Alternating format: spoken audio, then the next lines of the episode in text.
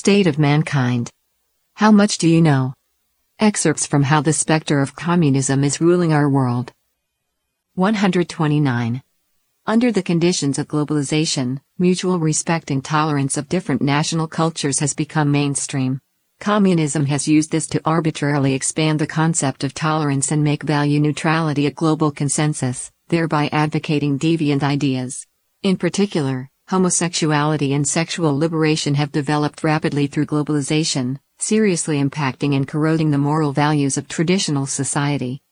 In 2016, a large global chain retailer announced that the locker rooms and restrooms in the store would be friendly to transgender people meaning that any man could enter women's restrooms or locker rooms at will because he could claim that he was actually a woman.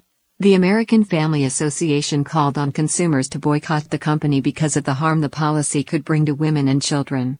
Indeed, in 2018, a man entered the store's women's bathroom and exposed himself to a young girl.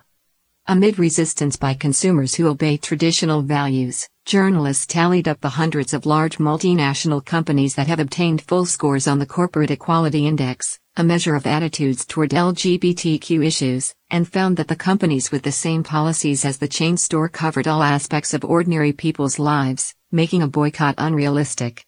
The companies covered almost all major airlines, major brand name auto factories, chain fast food restaurants, coffee shops, major department stores, banks, major film production companies, mobile phone and computer companies, and so on.